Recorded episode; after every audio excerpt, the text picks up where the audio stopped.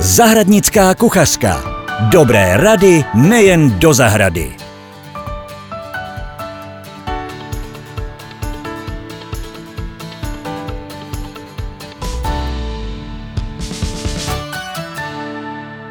Dobrý den, milí posluchači. Období adventu je zde a s ním také zdobení našich domovů, plotů, dveří, oken. Jmenuji se Petra a toto období mám moc ráda. Kolem Vánoc je mnoho zajímavých tradic a k ní patří i věšení jmelí. Pojďme si více popovídat o rostlinách, které k Vánocům neodmyslitelně patří. Jirko, přeji ti krásné Vánoce. Ahoj Petro, krásné Vánoce tobě a vlastně i všem našim posluchačům. Když se řeknou Vánoce, tak já si nejvíce vybavím asi jmelí, cesmínu a samozřejmě vánoční hvězdu. Pojďme si něco o nich říci. Ty si to jmelí už nakousla a já ti dám takovou záludnou otázku. Kolik myslíš, že roste v přírodě druhů jmelí? Jirko, to teda nemůžu vůbec takhle říct, protože to sama nevím. My známe to jedno, ano, že jo, takový právě. to s těmi zlatavými bobulkami.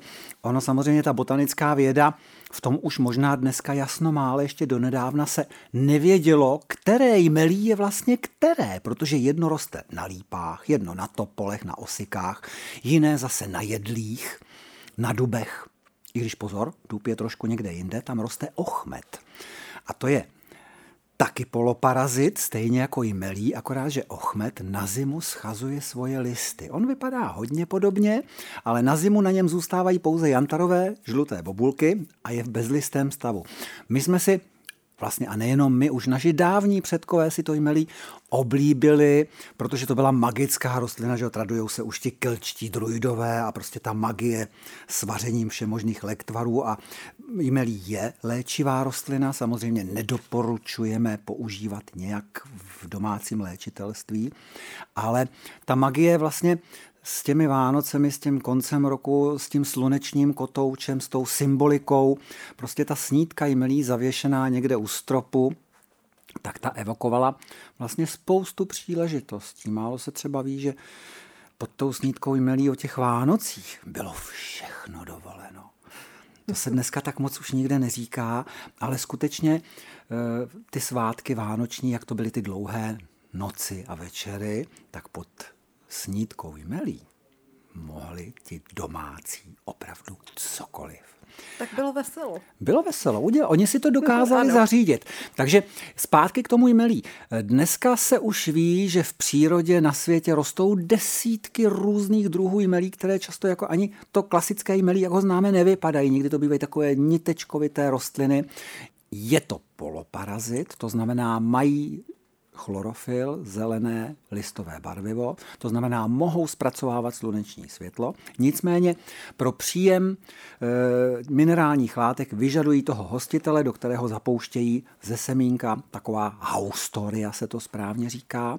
Je to vlastně takový, takový kořen, ale zapuštěný do kůry hostitelské rostliny, který přijímá vodu minerály a ta rostlina si sama syntetizuje a vytváří si ty látky. Takže to je ojmelí pořád je to tajemná kytka. A co cesmína? Cesmína má zajímavou historii. E, my tu tradici Vánoc doplněných cesmínou považujeme trošičku za americký zvyk a málo kdo už ví, že do té Ameriky to sebou přivezli Irové, kteří tu cesmínu pojali jako vánoční rostlinu už tady v Evropě, protože ona je to vlastně rostlina právě toho Irska, britských ostrovů, ale i středomoří je stále zelená. V tuhle chvíli se odívá těmi jantarově žlutými nebo korálově červenými bobulkami. Takže v Americe ten irský zvyk tak strašně zdomácnil, stal se tak notoricky oblíbeným, že se do toho nakonec zpětně zakoukala Evropa a vzala si tu cesmínu zase zpátky. Takže e, proč nevyužít cesmínu v našich adventních vánočních dekoracích do věnců, na svícny? Je to nádherná věc. Když jste říkal, zakoukala se do toho Evropa, tak eh, hitem posledních možná 20 let je všude v Evropě Vánoční hvězda. Vánoční hvězda byla hodně zpropagovaná v Americe a do dneška vlastně je to velký hit. Jak je to tady u nás? Pěstujeme ji tady? To má dvě roviny, tahle otázka. poinsettia, tedy vánoční hvězda. To možná nebudeš tušit, že to je vlastně příbuzné pryšci. Je to pryšcovitá rostlina, takže když ulomíš větvičku, ona roní to latexové bílé mléko, které není úplně proto zdraví. Alergici často mohou trpět v blízkosti poinsécie, ale je to kytka, která vlastně pochází z Ameriky, někde z té střední Ameriky, z té tropické Ameriky. A tam si kdo si všiml, že dokáže při, snížené, při snížených teplotách nebo při poklesech teplot vybarvovat svoje listeny do těch krásných červených tónů, protože ty samotné květy té poinsetcie jsou velice nenápadné. Jsou to takové žlutavé štětičky, které až tak moc žádnou krásu neudělají, ale ten efekt spočívá ve vybarvování těch květních listenů. No, Amerika si všimla toho, že tahle kytka se nechá se sebou trošičku udělat takový Takový brikule se snídají dělat a když se to správně načasuje, natermínuje, dodá se tomu správná délka dne, správná teplota, tak ty listy nebo listeny se intenzivně červeně zabarví. A protože mají trošičku k těm ty třepenitý pichlavý tvary, eh, všechno to tak nějak jakoby míří k tomu vánočnímu času, který je na tyhle ty barevné efekty je za ně vděčný, tak se zjistilo, a byl to spíš obchodní záměr, než by to vzniklo spontánně, že by to mohla být kytka, která bude vděčná vlastně pro to vánoční období. A tak se to stalo v té Americe a myslím si, že to zase z té Ameriky přišlo i do té Evropy a dneska už v tuhle dobu je ten předvánoční trh zaplavený poinsetciema, které listeny nemají jenom krvavě červené nebo jasně červené, ale můžou být temně červené až vínové, purpurové, do růžova, žlutavé, bělavé, panašované, síťkované. Prostě těch efektů se podařilo vyšlechtit tolik, že, že z toho jde až hlava kolem. Takže ta kytka, dalo by se říct, je to součást vánočního průmyslu. A dokonce ta poinsecie byla svého času i patentově chráněná. Ten proces, jak tu kytku v těch skleníkových nekonečných halách dovést do květu, to vlastně byl proces chráněný patentem, který poměrně nedávno ta Evropa vlastně pustila do světa a kdo to umí, tak vlastně dneska si tu poinsetci narychlí sám. Když se bavíme o adventu a vánočním čase jako takovém, tak eh, myslím, že každý z nás si dává na stůl vánoční věnec nebo adventní věnec, chceme-li, se čtyřmi svíčkami. Tak ten správný adventní věnec by skutečně měl mít ty čtyři svíčky, ale víš, Petro, že tahle tradice vlastně není příliš stará? To právě vůbec netuším, kde jako nějaká tradice s vánočním věncem vznikla. Tady už to není žádná Amerika, tady je to Německo a je to teprve nějakých 150 let. A je to o tom, že někde v Hamburku na kraji jedné té čtvrti nebo toho města, které samozřejmě překypovalo bohatstvím, byl to bohatý přístav, ale mělo spoustu chudinských čtvrtí. A v jedné z těch chudinských čtvrtí byl ústav pro opuštěné děti, byla to asi nějaká strašná ratejna s doškovou střechou, co se tak jako traduje, co je možné vystopovat. Nicméně mm, přišel tam zase je to asi zhruba těch 150 let, možná rok 1839, tak nějak. Eh, do tohohle ústavu nastoupil jakýsi Johann Hinrich Wichern jako mladý vychovatel, právě dostudovaný. A jeho právě v tom adventním čase 1839 napadlo pověsit ke stropu kruh se svíčkami.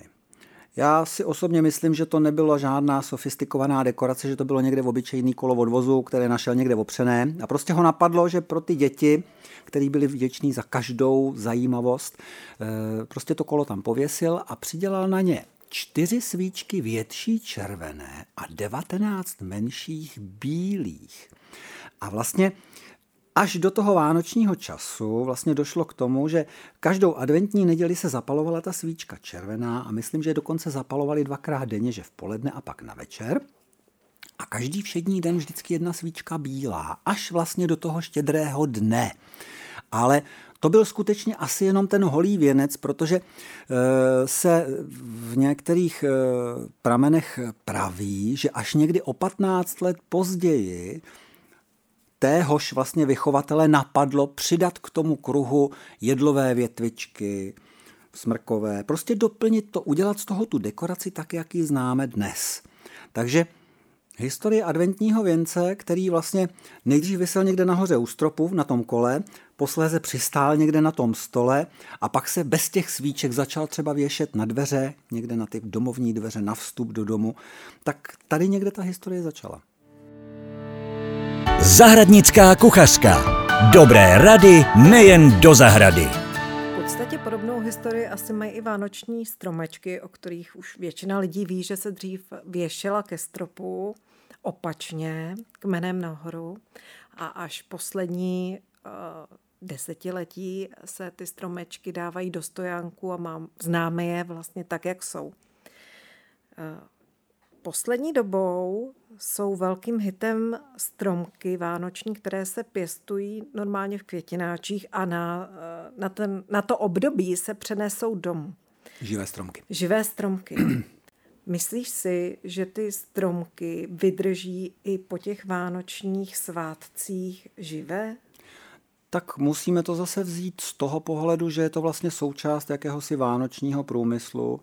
Já rozhodně jsem rád za živý stromek, ať už uříznutý, anebo v tom květináči, protože i ten uříznutý stromek se vlastně řeže jenom proto, že aby nám tam vydržel ty dva týdny, kolikrát ani to ne, a je vlastně určený k zániku.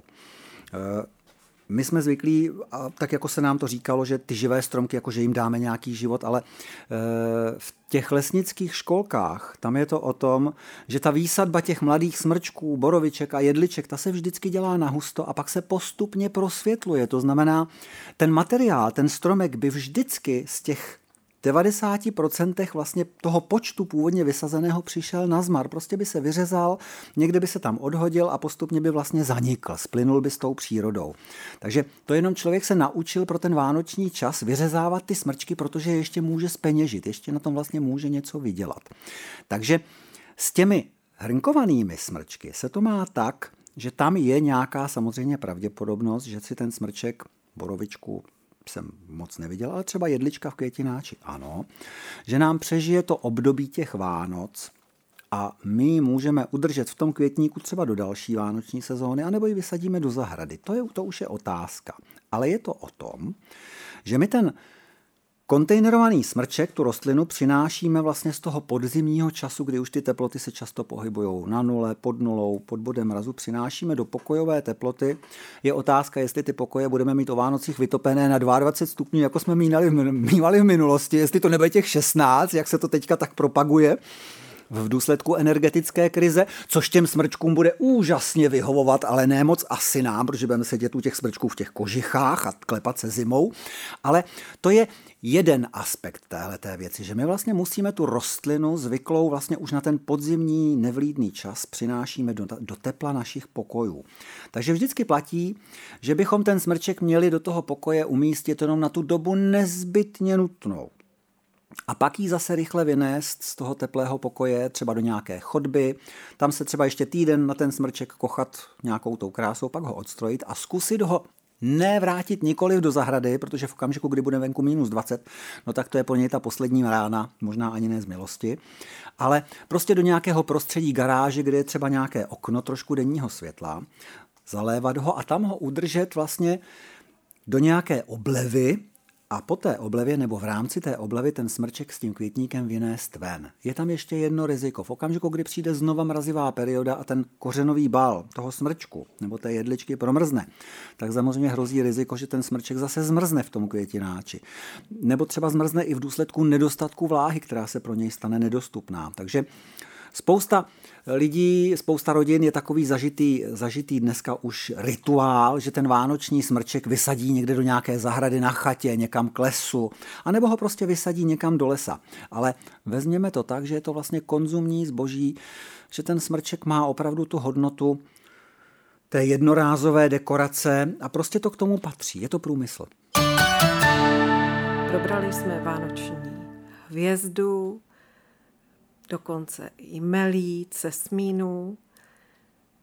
Jsou ještě nějaké další vánoční květy nebo květiny, které bychom mohli zmínit?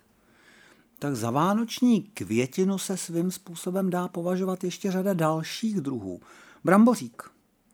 Akorát, že má jednu velikou nevýhodu. Brambořík je květinou studených pokojů anebo těch širokých špaletových oken. Takže pro nás už to byly naše prababičky, ani ne babičky, které vlastně to měli zažitý, že tuhle kytku strčili mezi ta okna nebo do studeného pokoje a ona jim tam přežila a právě eh, na ty Vánoce vlastně se kupovala v tom plném květu u toho jejich zahradníka někde na tom městě. Takže brambořík to je taková, dalo by se říct, už vánoční květina našich babiček, ale možná v té novější až téměř současné moderní době bychom to mohli říct třeba i o amarilisech, i když to správně amarilisy nejsou, jsou to hvězdníky, ale zase zahradníci se naučili ty hvězdníky přivést do květu právě na to období Vánoc, vynikají úžasnou škálou barev, často i pruhované růžové, pruhované červené, temně fialové. Takže hvězdníky, amarilisy. A co venku? Třeba nějaká rostlina napadne tě? která by kvetla v tuhle tu vánoční dobu? Čemeřice. Heleoborus. Ona je to ta bíle kvetoucí, protože vykvétá na sněhu, takže pro ty Vánoce se i v minulosti, ono to je zase za času už někdy Rakousko-Uherska, kdy čeští zahradníci v Rakousku tohle vymysleli a začali čemeřici rychlit rychlili třeba konvalinky na, Vánoč, na vánoční stůl. Taky se to dělalo. Ale ta čemeřice bych řekl, že se dneska hodně vrací a je to kytka, která když venku moc nemrzne, tak třeba dekorace ke vchodu na Vánoce nebo na Nový rok, když se to doplní různými dalšími materiály, tak čemeřice je nádherná věc. Jirko, a jak trávíš vlastně Vánoce ty? Máš rád velké bujaré oslavy, anebo seš radši doma v klidu? Asi jsem radši doma v klidu. Já to prožívám tak jako komorně a když to počasí nepřeje, tak relaxuju.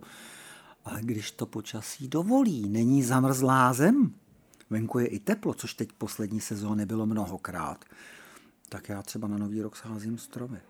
s tím nemám vůbec žádný problém. Lidi kolem chodí, lidi kolem chodí na hřbitov a zírají na mě a já tam s rýčem opravdu sázím stromky.